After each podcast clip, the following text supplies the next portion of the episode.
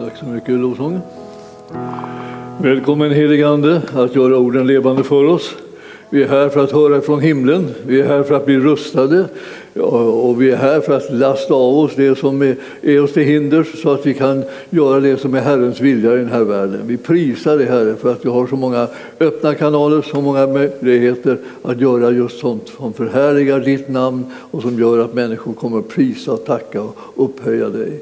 Tack Jesus för att vi får tjäna dig och minnas din kärlek till oss alla människor. I Jesu namn. Amen. Ja, eh, vi ska inleda med att eh, bedja en, kollektiv, en av kollektiva bönerna som vi har hållit på eh, med och jag påminner er och om det är nu då igen.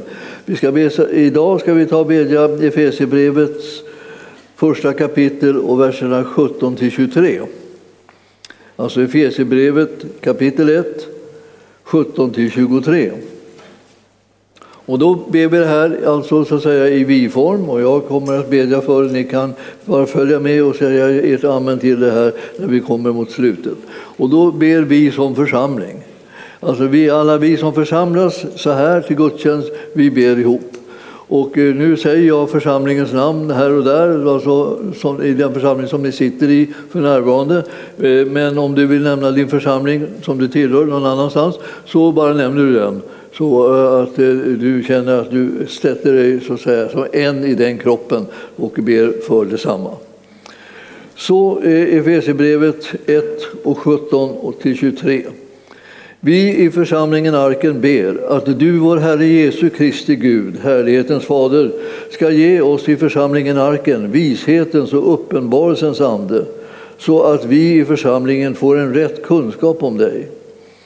Vi ber i församlingen Arken att våra hjärtan ska upplysas så att vi i församlingen förstår vilket hopp du har kallat oss till och hur rik på härlighet ditt arv är bland oss heliga i församlingen och hur oerhört stor din makt är i oss som tror. Eh, och därför så eh, att din väldiga kraft också är verksam i församlingen Arken. Med denna kraft så verkade du i Kristus när du uppväckte honom från de döda och satte honom på din högra sida i himlen, över alla förstar och väldigheter, makter och herradömen, ja, över alla namn som kan nämnas, inte bara i denna tidsålder utan också i den kommande. Allt lade du under hans fötter och honom som är huvud över allting gav du åt, också åt oss i församlingen Arken som är hans kropp, fullheten av honom som uppfyller allt i alla. Amen. Ja, det, är en, eh, det är en kolossal bön det där. Eh, vad kan jag säga? Nu finns ju den här eh, eh i, i pappersform eh, där nere, brukar jag säga med en förhoppning. Eh, det är fyra stycken böner som vi ber och som vi kan bedja liksom allihopa varje dag, men vi kan också bedja någon eh, liksom om dagen och vi kan bedja eh, någon i veckan, eller hur det är, om du känner att det blir för kraftig föda. Men, vi, men jag tror att vi ska liksom tänka ibland på att det är vi som utgör Kristi kropp. Det är vi som tillsammans ska göra hans vilja i den här världen. Det är inte bara en enmanshistoria. Alltså. Det handlar inte bara om alla, alla krav, och alla bördor och alla förväntningar och all kärlek och allt härligt som ska komma från en enda person, utan vi är tillsammans. Och när man märker att det liksom blir sådana här kolossala händelser som, som plågar många människor i sådana mängd som man bara hissnar, så tänker man så här, det är klart att, att gensvara, att möta och stå emot det onda, eh, det är någonting som för oss allihopa tillsammans att göra för att Herrens vilja ska kunna ske. Eh, nu är det så här att vi kommer i slutet av, av, av eh, gudstjänsten här också fira nattvard. Och då för er som, som sitter nu på distans och är på nätet så vill jag säga till er att ni kan också vara med. Ni kan ta fram någon eh, druvsaft av något slag och sedan en, en, en brödbit och så är ni med och tar emot Herren i, i den här nattvardspåminnelsen om att vi är ett, en enda kropp. Och alla så är vi liksom lemmar i den här kroppen. Och nu så påminner vi oss det att både genom hans blod och genom, genom hans kropp som har blivit dödad så att säga, eh, i vårt ställe så har vi fått en enhet som är en levande, verklig storhet som ska bryta ner mörkrets välde i den här världen och se till att människor blir räddade från mörker till ljus. Och det här vill vi liksom påminna oss om att vi hör samman i Jesus Kristus. Så ni kan alla vara med då. Ni tycker kanske att det känns lite ovanligt att göra det så där när man sitter själv och tittar på, på en gudstjänst på nätet. Men eh, låt oss strunta i avståndet. Herren bryr sig inte om några avstånd utan han, han, han är överallt närvarande så vi kan vara vid gott mod så firar vi nattvard tillsammans. Och det kommer vi att göra också rent praktiskt på det sättet att eh, ni får gå fram till nattvardsbordet när vi har läst instiftelseorden och bett bönerna. Så, eh, eh så säger jag eh, varsågoda och, och eh, fira nattvard så förklarar jag de här, vad de här symboliserar för någonting. Alltså både drycken och brödet.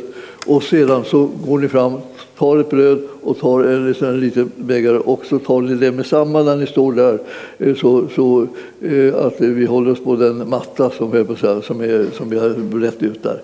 Så, eh, så, och sen när ni är färdiga så går ni tillbaka bara och prisar Herren i bön.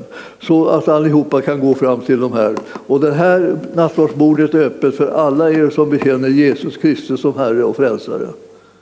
Och har du inte tagit emot Jesus eh, som din Herre och Frälsare ännu så är det lätt gjort. Du säger Jesus, kom in i mitt hjärta och bli min frälsare. Förlåt mig mina synder och föd mig på nytt. Och han gör det. Han har nämligen väntat på det där ordet från dig hela tiden. Så det är liksom ingen stor eh, svårighet. Han håller inte på att lägger upp något hinder för dig utan han håller på att bana vägen för dig så att du ska kunna vara med. Sen kan du vara med och fira nattvarden. Så, vidöppet, vidöppet är det. Då, kära vänner, ska vi ta och gå till Jakobs brev. Jag har börjat att tala om Jakobs brev där och jag är så, jag är så uppmuntrad av vad Herren liksom lyste på här. Och, eh, men jag kom ju aldrig fram till det som, eh, den som jag hade trott i, i sist, då, om det var, var det i onsdags kanske rent av. Eller var det ja, jag låter det vara osagt. I alla fall nyss. Eh, så, så eh, hade jag tänkt att tala över de texten som står i då den eh, 20 versen i första kapitlet i Jakob och ner till 27.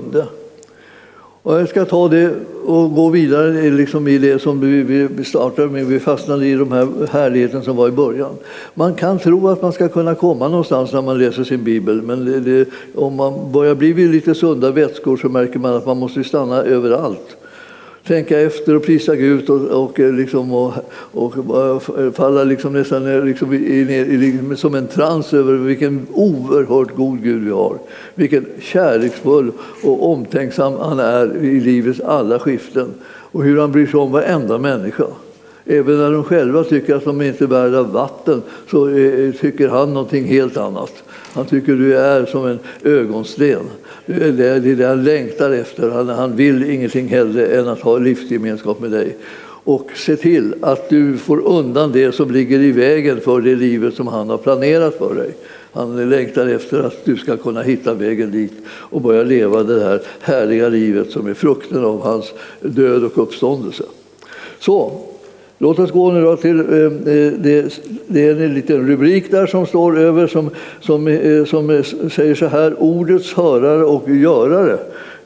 En del som har den här samma bibelöversättning och har du inte det så är det, det börjar det här alltså i stort sett med 19 versen. Alltså, Detta vet ni mina älskade bröder, en människa ska vara snar att höra och sen att tala och sen till vrede. Ty en mans vrede åstadkommer inte det som är rätt inför Gud. Lägg därför bort all orenhet och all ondska och ta ödmjukt emot ordet som är implanterat i er och som har makt att frälsa era själar. Var ordets görare och inte bara dess hörare, annars bedrar ni er själva. Om någon är ordets hörare och inte dess görare liknar han en man som betraktar sitt ansikte i en spegel och när han har sett sig själv i den så går han sin väg och glömmer genast hur han såg ut. Den som däremot blickar in i frihetens eh, fullkomliga lag blir kvar i den och är inte en glömsk hörare utan en verklig görare. Han blir salig i sin gärning. Om någon menar sig tjäna Gud men inte tyglar sin tunga utan bedrar sitt hjärta så är hans eh, gudstjänst ingenting värd. Men att ta sig an föräldralösa barn, änkor i deras nöd och hålla sig obesmittad av världen, det är en gudstjänst som är ren och fläckfri inför Gud och Fadern. Ja, ni ser, det hade liksom lite anknytning till det som vi har talat om här också. Att vi, man dras in eh, och man dras ut för, kan man säga, ur likgiltigheten och självupptagenheten in i det som är det, det, det givande, generösa, öppna livet just för att eh, Guds verkliga hjärta ska bli synligt på det ena och det andra sättet i, i det liv som vi också lever, var vi än är. så att säga. Och nu ska vi ta och eh, eh, titta lite grann på eh, det här budskapet som stod här om att vara hörare och görare. Ja, det är ju så att man kan få för sig ibland att eh, för, om man börjar tala om gärningar så, eh, så, så, så får alla liksom eh, vittring på lagen och då börjar de tänka ja det ska väl inte vara hela världen, jag ska väl kunna klara det där. Och så sätter man igång och, och pressar sig till olika saker hit och dit. Och så småningom så blir man så överansträngd och så liksom urle på sig själv och sin egen oförmåga att leva upp till allt tjusigt som, kan, som man kan hitta i bibelordet så att man nästan ger upp alltihopa. Medan Herren håller på och säger att det här är någonting annat. Det här. Ni ska förstå att eh, vi behöver lyssna till Herren och eh, följa honom och vara, dela livet med honom för att han ska kunna lösgöra oss så att vi kommer ut ur fångenskap och in i frihet.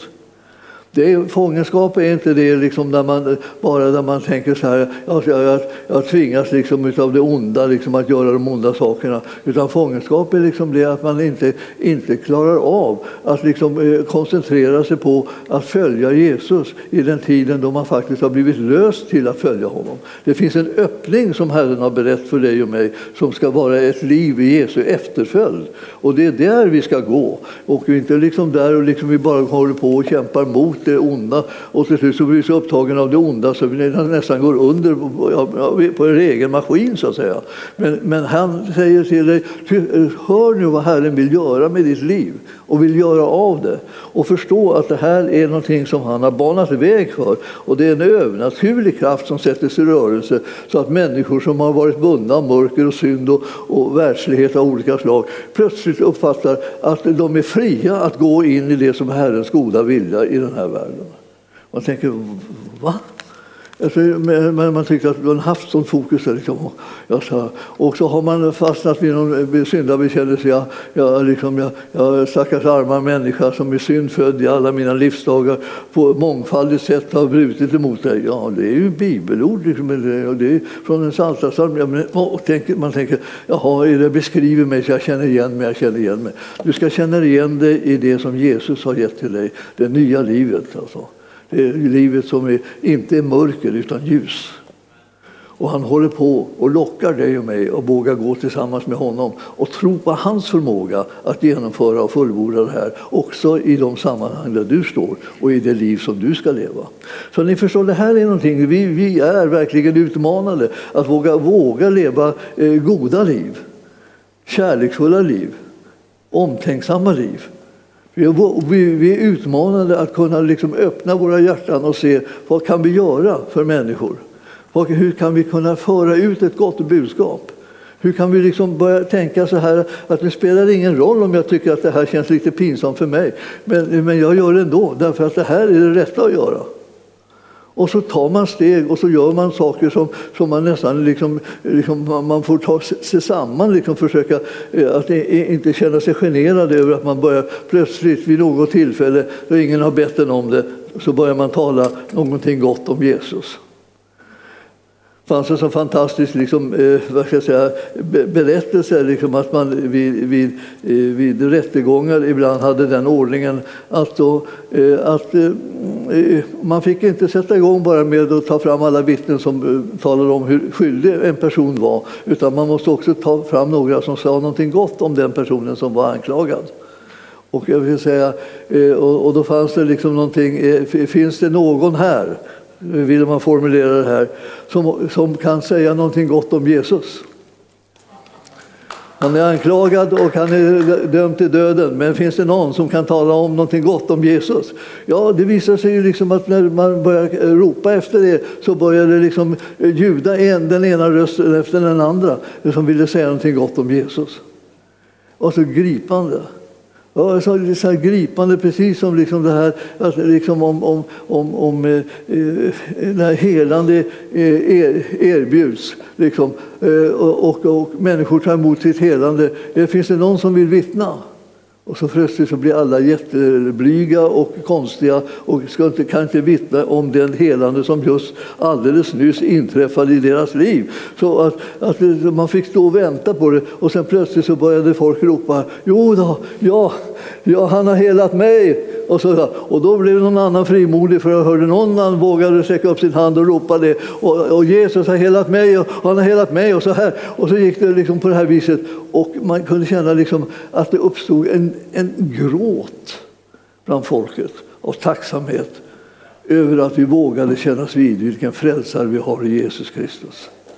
Och ni förstår, det, är, det är hög tid att vi kliver ut ur liksom skuggorna och in i ljuset och blir representanter för ljuset och talar om det som Herren har gjort och står för honom som är vårt livs mening och mål. Här i, i det här kapitlet, här i första Jakobs eh, eh kapitlet, alltså Jakobs brev där, där, där, där står det om liksom hur man skulle eh, tala och hur man skulle vara noga med att passa på att höra färdigt innan man pratar. Ja, det, det är för många av oss en utmaning. Vi vill liksom bara, när vi bara anar ämnet så vill vi gärna avbryta alla som ska säga något i ämnet och säga det vi har tänkt på när det gäller det ämnet. Och, och så där. Det är lätt gjort att man blir så liksom eh, självcentrerad. Men tillsammans med Jesus så ska man öva upp en annan färdighet. Och det är den här liksom, så det står att vi, vi ska vara snara att höra sena att tala och sena till vrede. Man löser ju inte liksom ondskans problem genom att man bara blir arg på det. Utan man löser det genom att man har ett annat ärende. Någonting gott som kan göras, någonting som kan omintetgöra eh, djävulens gärningar genom att göra Herrens gärningar istället. De goda gärningarna så att säga bara utplånar mörkrets inflytande och makt och vi är representanter för ett Gudsrike som kommer med ljus till människor. Här är det inte frågan om att anklaga människor, här är det frågan om att rädda människor, frälsa människor. Här är frågan om att liksom söka upp dem och finna dem och dra dem tillbaka in i det, det rike som vill dem väl och inte bara som utnyttjar dem och suger ut all mod och glädje ur deras liv. Bedra inte er själva, älskade bröder. Och jag kommer att säga igen, då, för man tröttnar aldrig på att säga det här eftersom man vet att det är så nödvändigt, att alla troende är bröder. Och det, med det vill vi säga, de är arvingar.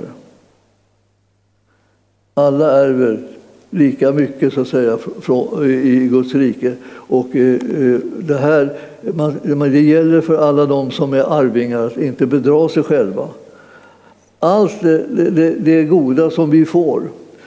Och varje fullkomlig gåva är en gåva från ovan och kommer ner från ljusens fader hos vilken ingen förändring sker och ingen växling mellan ljus och mörker. Så vi behöver kunna skilja på det som är ljus och mörker. Vad har det här som du hör eh, för källa? Och känner du igen den, eh, att det här är den äkta, sanna källan, det här kommer från ljusets rike, så är det det du ska öppna ditt hjärta för.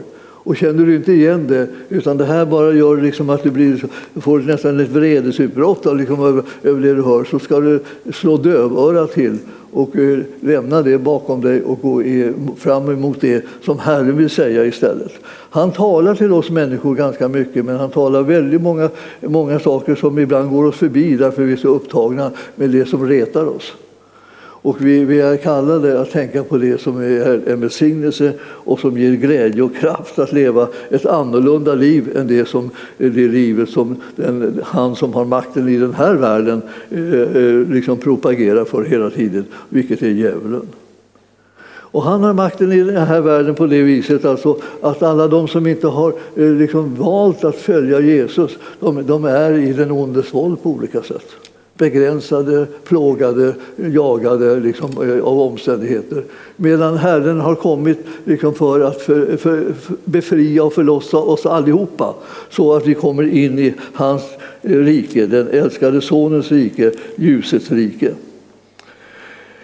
Eh, det här, det här med att man ska hålla på och titta lite grann på vad man talar för någonting och vad man tänker och så, för att det sätter sin prägel på livet. Det är, det är, väldigt viktigt. Och i här, den här texten som vi har nu, som eh, börjar från 19 och neråt, i, i första kapitlet här, så står det här om, om den, den här fantastiska saken som, som händer med oss när vi liksom får lite ordning på vad är det vi lyssnar på och vad är det vi låter bestämma och påverka våra liv. 20 versen står det. Ty en mans vrede åstadkommer inte det som är rätt inför Gud. Lägg därför bort all orenhet, all ondska och ta ödmjukt emot ordet som är implanterat i er och som har makt att frälsa era själar. Jag vet inte hur många gånger som ni har läst den där texten, men jag, ja, jag har läst den otaliga gånger. Och jag nästan, nästan alla gånger så har jag missat att tänka på vad det, vad det betydde.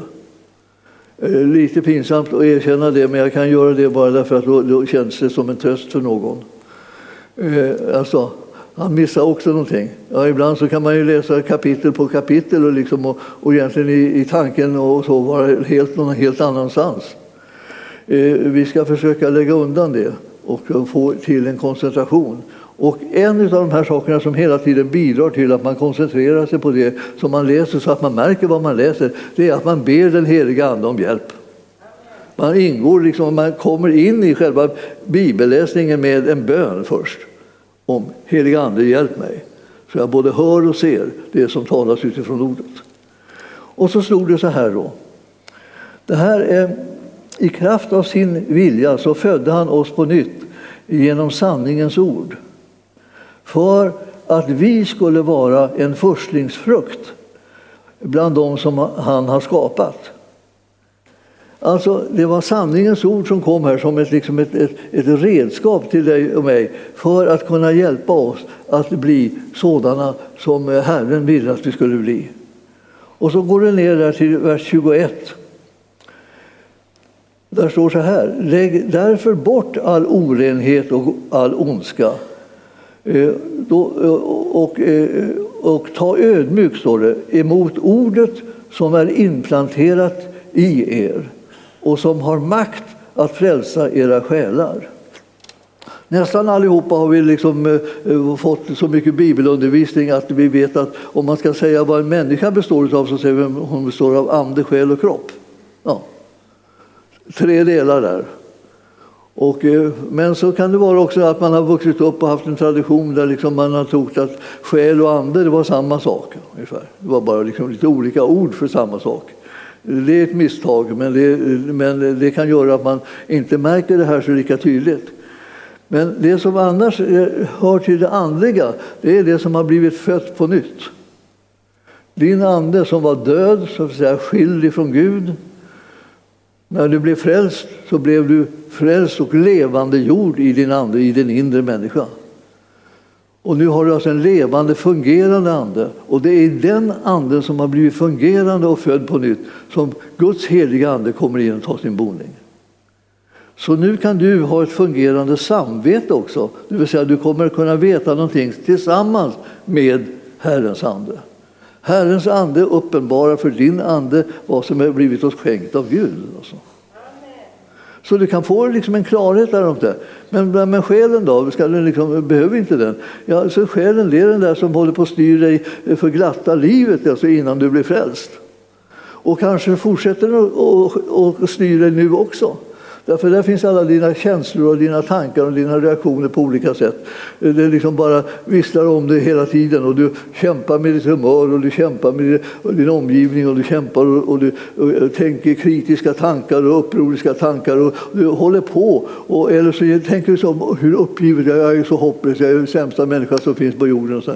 Alltså, det är sådana produkter ur en själ som inte har, har en kontakt med en levande och fungerande ande. En, en själisk människa, det är en sån människa som inte känner Gud eller som inte går på hans vägar.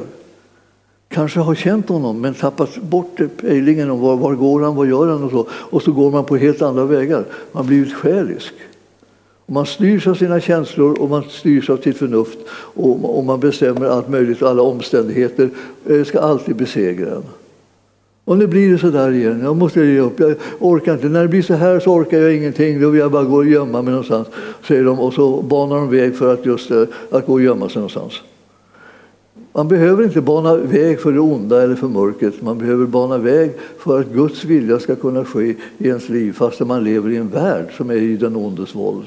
Men han ska inte ha makt med oss som tror. Så jag vill påminna dig om det här, så det finns lite ordningar som man behöver vara lite uppmärksam på. Men så hör ni här, alltså, vad ska jag då göra? Jag kan, inte, jag kan inte hjälpa att jag tänker som jag tänker och pratar som jag pratar och så här, eh, säger många då. då. Och då, då står det så här att i, i den här vers 21 Lägg bort all orenhet och ondska och ta ödmjukt emot ordet som är implanterat i er. Alltså du får informationer då, att Gudsordet har blivit implanterat i dig som troende. Så då, och det, vad, vad, innebär det då? Jo, det som har makt att frälsa era själar. Det vill säga eh, Gudsordet som du har fått implanterat i dig och som du har brytt om att ta emot. Det kommer alltså eh, att göra att din själ blir befriad ifrån att eh, tjäna världen och, och omständigheterna och känslolivet och hela det här. Alltså du, du får in gudsordet som en sanning, som ett botemedel för, mot det, allt det här som världen annars vill proppa i dig. Och du förstår att det här är, man kan tänka sig, det här kan inte kan det mena det, jag har aldrig sett. Ja, men du vet att det, det, är mycket som vi inte har sett i Bibeln. Det, det är alldeles uppenbart.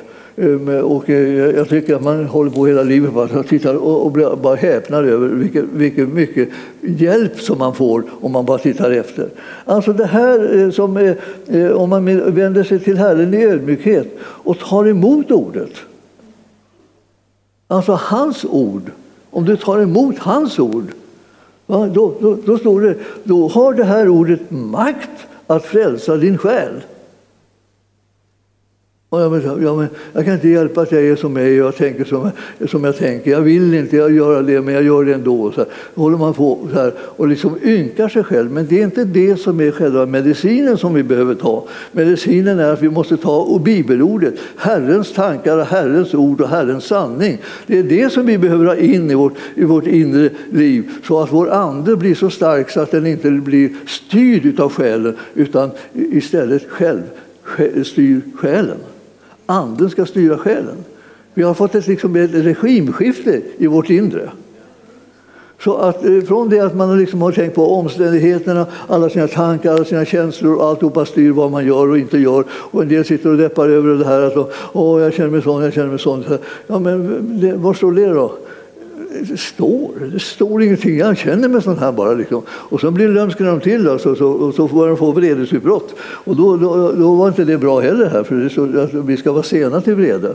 Och inte, inte bara snara till det. Och så eh, och tänker man, hur, hur ska vi få rättvisa på livet? Du ska se till att du får i den där näringen som gör att själen inte bestämmer längre. Utan det är din ande som ska bestämma vad du ska göra, vad du ska välja, vart du ska gå så att du kan hålla själen i schack. Den ska serva dig i din ande och den ska leda dig på rätta vägar. Och Det är inte någonting som du ska göra genom din själ, för då går ditt liv så här och huller om buller hit och dit. Man kan tänka, hur ska du någonsin komma till det som är själva målet så länge du springer bara kors och tvärs upp och ner? Det blir bara en, stor, en, en enda stor knut av dig. Alltså. Och Herren säger, jag, jag, jag talar till dig för att du ska bli löst så att du kan nå de målen som jag har för ditt liv. Så att jag får göra det som min ande säger till dig i din ande att du ska göra. De vägar som du ska gå på där, det är det, där jag vill ha dig. Inte där du bara sitter och är ett offer för omständigheterna som dyker upp i anden, i känslolivet eller i de yttre, yttre händelserna som är runt omkring dig. Ja, då tänker jag, ja, men så där kan väl ingen vanlig människa leva, jag är ju bara en vanlig människa. Ja, det, alltså, du är en vanlig människa på det sättet att det är väldigt många som håller på att låta sig styras av sitt själsliv. Men det är, du är en kallad att vara ledd av din ande eh, i den heliga Andes liksom, eh, gemenskap och veta vad som har blivit dig skänkt av Gud. Har du läst det bibelstället? Meningen att du ska veta vad som har blivit dig skänkt av Gud. hur ska jag kunna veta det? Jo, det är det som står här i boken. Det är det vi håller på att prata om jämt. Läs boken, där står det. Vad du, vad du har fått av Gud. Det är det här som du ska liksom bli bra på. Du, du ska känna till de här sakerna. Och då, när du får det här eh, ordet från Herren då, inplanterat och du tar emot det med ödmjukhet, då, då har det makt alltså, att frälsa era själar. Jag vet, nu, nu, nu, nu ska jag försöka säga till dig liksom lite, bara lite ödmjukt här. Du får bli glad. Jag menar, du, du vill inte säga nej, låt mig vara ett ständigt offer. Nej, utan glad ska vi vara. Vi ska vara glada. Det finns någon som räddar oss. Det finns någon som hjälper oss. Och, och I det här, här, fallet är det Gudsordet som hjälper oss. Vi, alltså, jag tänker ibland så här, om man säger, hur går det för med bibelläsningen? Ja, om, om man är ovislig nog att fråga det. Hur går det med bibelläsningen? Då, de, då får de nästan kramp och så. Och tänker jag, jag gör så gott jag kan. Det är inte så lätt. Ja, nej, nej. Alltså, du vet inte vad man har den till alltså. Bibelläsningen har den till för att känna till Guds tankar, Guds vilja, Guds väg, Guds sanning, Guds kärlek, Guds godhet, Guds mildhet, Guds makt, Va? förstår du? Om du, har, om du har någonting emot att känna till allt det där, då ska du akta för Bibeln. Men om du tänker att det skulle vara en bra information, då eh, eh, glöm inte att läsa den nu. För då kommer den att hjälpa dig och då kommer den se till att din själ blir frälst från sin, eh, sin egocentriska, fruktansmättade liv. Herren vill alltså att vi ska kunna känna till vad han har, eh, har för planer med oss och, och så eh, vara, var den som uppenbarar det här så att eh, själen blir frälst ifrån sina dystra tankar och sin undergång. Och du tänker, ja men det här har jag aldrig hört talas om förut. Nej, jag, jag, men det, det, det, det gör ingenting, du får ta det ändå. Men du behöver inte kvalificera dig att du har hört det si och så många gånger innan du ska ta emot det. Utan du, behöver, du får ta emot det med en enda gång. Alltså. Och då står det här, du behöver bara ödmjuka dig och tänka så här, jag behöver Guds ordet. Jag behöver sanningen. Jag behöver höra verkligheten sådan den är så som Herren har skapat den. Jag behöver höra den gudomliga planen med våra liv, vi som är människor och som lever idag under alla möjliga omständigheter och alla möjliga frestelser och alla möjliga utmaningar och sånt här. Eh, vad ska vi ta oss till? Vi ska ödmjuka oss under Guds ordet. Och när vi gör det så ger vi det makt så att det kommer att gör, se till att inte själen tar kommandot i ditt liv utan det är Guds ande som kommer genom din ande att vara det som är den styrande och ledande faktorn i livet. Ni hör mig, va? Ja. Jag vet inte, jag blir så tysta så jag blir eh, orolig för er. Eh, alltså, eh, då, och så står det 25, 22 versen. Var ordets görare och inte bara dess hörare, annars bedrar ni er själva. Jag tar ni inte emot det här, ödmjuka ni inte tar emot de här orden, eh, ja, då, då kommer ni liksom sätta käppar i hjulet för er själva. Ni vill ju någon annanstans. Jag vet ju att ni vill någon annanstans. Det, det, det, får en, det får en pastor höra ofta, att vad människor har för drömmar. De önskar att det skulle kunna bli så här och de vill att det skulle bli utvecklat på det viset och det. Vet du. De önskar att de skulle kunna klara de här sakerna bättre och alltihopa. Ja, det här känner man ju till, det har man ju hört massor. Och sådana där saker har man ju sagt själv också, haft massa önskemål. Men vad, vad, vad, är det som, vad är det som fattas här? Ja, det är det där att man, att man stannar upp så att säga och låter inte det här bli en verklighet i livet. Man lägger inte in det här schemat. Alltså. Då ska vi så börja med att lyssna på Herrens ord. Då. Och sen så ska vi be honom att den kraften som de här orden innehåller ska nu bli verksam i, och med, i mitt liv så att jag inte längre blir ett offer för, för själens alla nycker hit och dit utan blir en som blir en verklig görare av det som är Guds vilja. Blir jag frälst då? Nej, du är redan frälst. Det är därför som du, du får ta emot det här, men du, är liksom, du blir hjälpt i den bemärkelsen att du slipper gå omkring och, och rätta dig efter eh, mörkret istället för efter ljuset.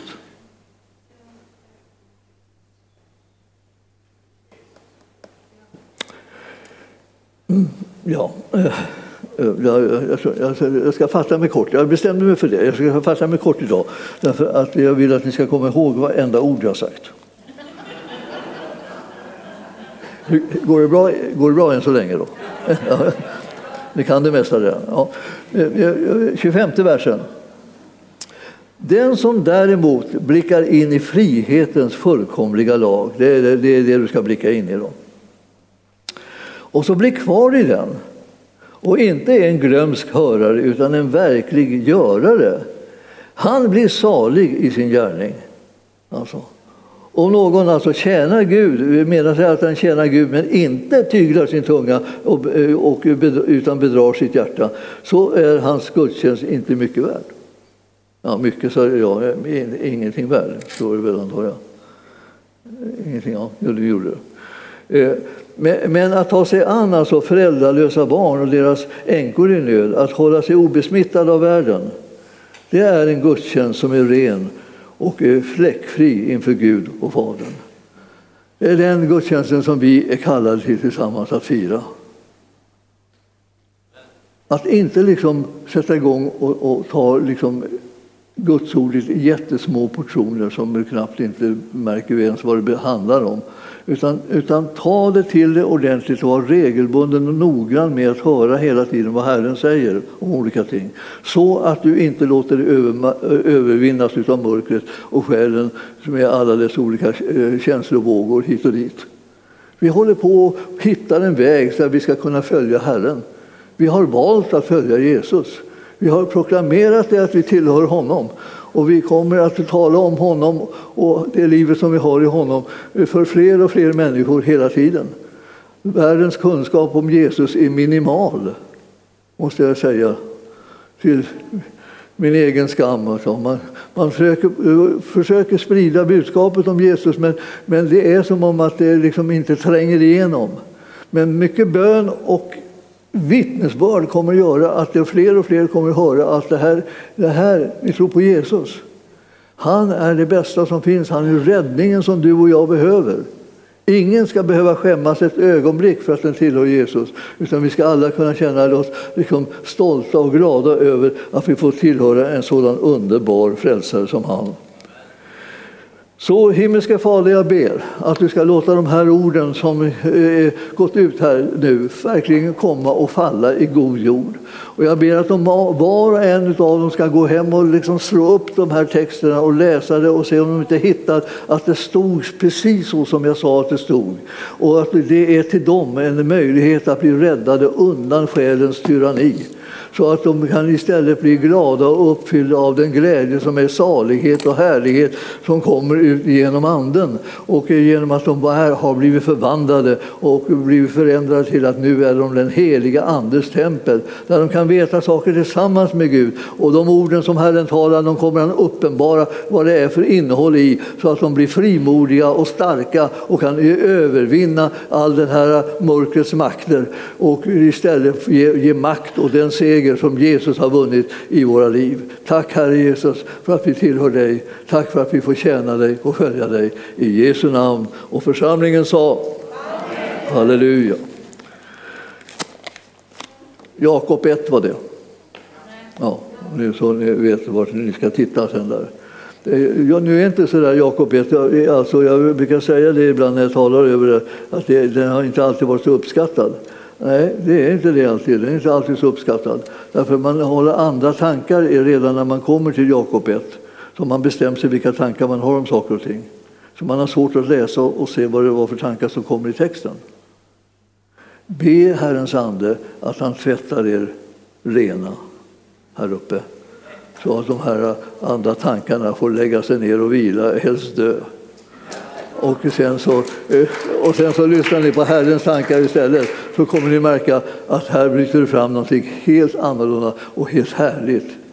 Makten är i Jesu händer. Ja.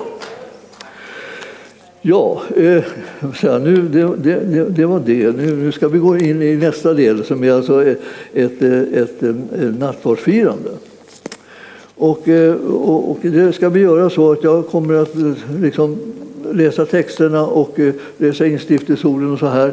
Och, eh, eh, så att vi allihopa lyssnar till det tillsammans. Och alla ni som vill vara med då liksom och, och fira nattvard, ni kommer också få möjlighet att göra det. Och vi ska ha en liten stund av reflektion då vi tänker efter, är det någonting som jag behöver göra upp? Är det någonting som jag behöver bekänna, bekänna så att Herren kan rena mig från det innan vi går in i själva nattvardsfirandet? Så gör vi det var och en. Vi behöver inte liksom göra det högt. Eh, även om jag har, hörde en gång om en, om en man som, eh, som, eh, som gjorde det här högt. Han, han samlade allt folket in liksom i, i gudstjänsten. Det var så jättemycket folk för det var en så otrolig smörjelse just den där tiden liksom i hans liv. Va? Så hela torget utanför stod folket. Och så sa han, nu bekänner vi våra synder. Och då skrek alla ut sina synder för höga sky. Det var ju nästan lika effektivt som de hade varit helt tysta. Va? För det var ingen som kunde höra vad de andra sa. Utan alla skrek på en gång och bekände sina synder högt. Och sen så gav han dem avlösning och då, och då, och då grät folket och, och, och, eh, prisade Herren. Och sedan så gick de in i själva nattförbundet och proklamerade det är Jesus Kristus som är vår Herre. Det är han som är konung i vårt liv. Det är han som regerar. Det är hans vilja som ska vinna seger på alla områden i livet. Var helst vi finns och var vi än vi går fram så kommer vi aldrig att skämmas för Jesus. Det är bra va? Det är som ett lyckat liksom, eh, sätt att leva på på något vis. Och eh, eh vi önskar oss alla en, en ökad frimodighet. Nu ska vi ta, eh, gå till första Korintierbrevet 10. Ska vi läsa instiftelseorden där eh, som den finns i just det kapitlet. Det är lite, lite annorlunda, men man talar om vad, de här, vad, vad brödet och vinet vad det står för. Och då läser vi där från vers, eh, jag ser vilken vers det blir. Eh, eh, 16 versen i tionde kapitlet i första Korinthierbrevet. Välsignelsens bägare som vi välsignar, är den inte gemenskap med Kristi blod? Brödet som vi bryter, är det inte gemenskap med Kristi kropp? Eftersom det är ett bröd Eh, som vi, eh, så eh, är vi som är många en kropp och till alla får vi del av detta enda bröd. Och jag ska ta en liten stund bara med er nu. Då. Nu, nu tar ni och tar en liten titt och rannsakar er om ni har synder som inte ni har gjort upp med. Det är ju naturligtvis väldigt olämpligt att inte göra upp med synder omedelbart när man upptäcker att man begår dem. Men om man nu inte har gjort det utan man går omkring och drar sig, drar sig och drar sig och inte, inte handlar på det här så, så vill jag säga att eh, eh har, fråga Herren, är det någonting som du vill att jag ska bekänna? Och sedan så bekänner du det för honom. Eh, hitta inte på någonting och du behöver inte eh, eh, bekänna gamla synder som, som du redan har bekänt och sådär bara för att det ska se snyggt ut. Utan, utan du ska alltså rannsaka ditt hjärta och be Herren att lysa på dig om det är någonting. Är det ingenting så låter det vara bara. Och sen så ska, ska vi läsa ett ord som bekräftar det att om vi bekänner våra synder så är Gud trofast och rättfärdig så att han förlåter oss våra synder och renar oss från all orättfärdighet. Och det där är första Johannesbrevets första kapitel och nionde vers. Och eh, eh, det, ska jag läsa direkt till så att ni, ni, tror att det, att det är helt sant på det viset. Eh, han har kommit för att vi ska få syndernas förlåtelse och att vi ska kunna bli födda på nytt. Och det är en sån en, en sån oerhörd, fantastisk förmån eh, att eh, det, man bara känner att man, man vill jubla när det gäller det. Alltså. Fantastiskt är det. ska vi se här. Där har vi det. Eh, eh Johannes första brev och eh, kapitel 1 och nionde versen. Om vi bekänner våra synder så är han trofast och rättfärdig så att han förlåter oss våra synder och renar oss från all orättfärdighet. Och nu när du har hört det här så, eh, så kan jag tala om för dig, då kan du frimodigt bekänna din synd inför Herren. Så du säger till honom om det är så att du har märkt att det var någonting som du inte hade gjort upp, så att han får rena dig från det, för det är det han har lovat. Så tar vi en liten stund bara, då var och en tänker och frågar Herren tyst för sig själv om detta.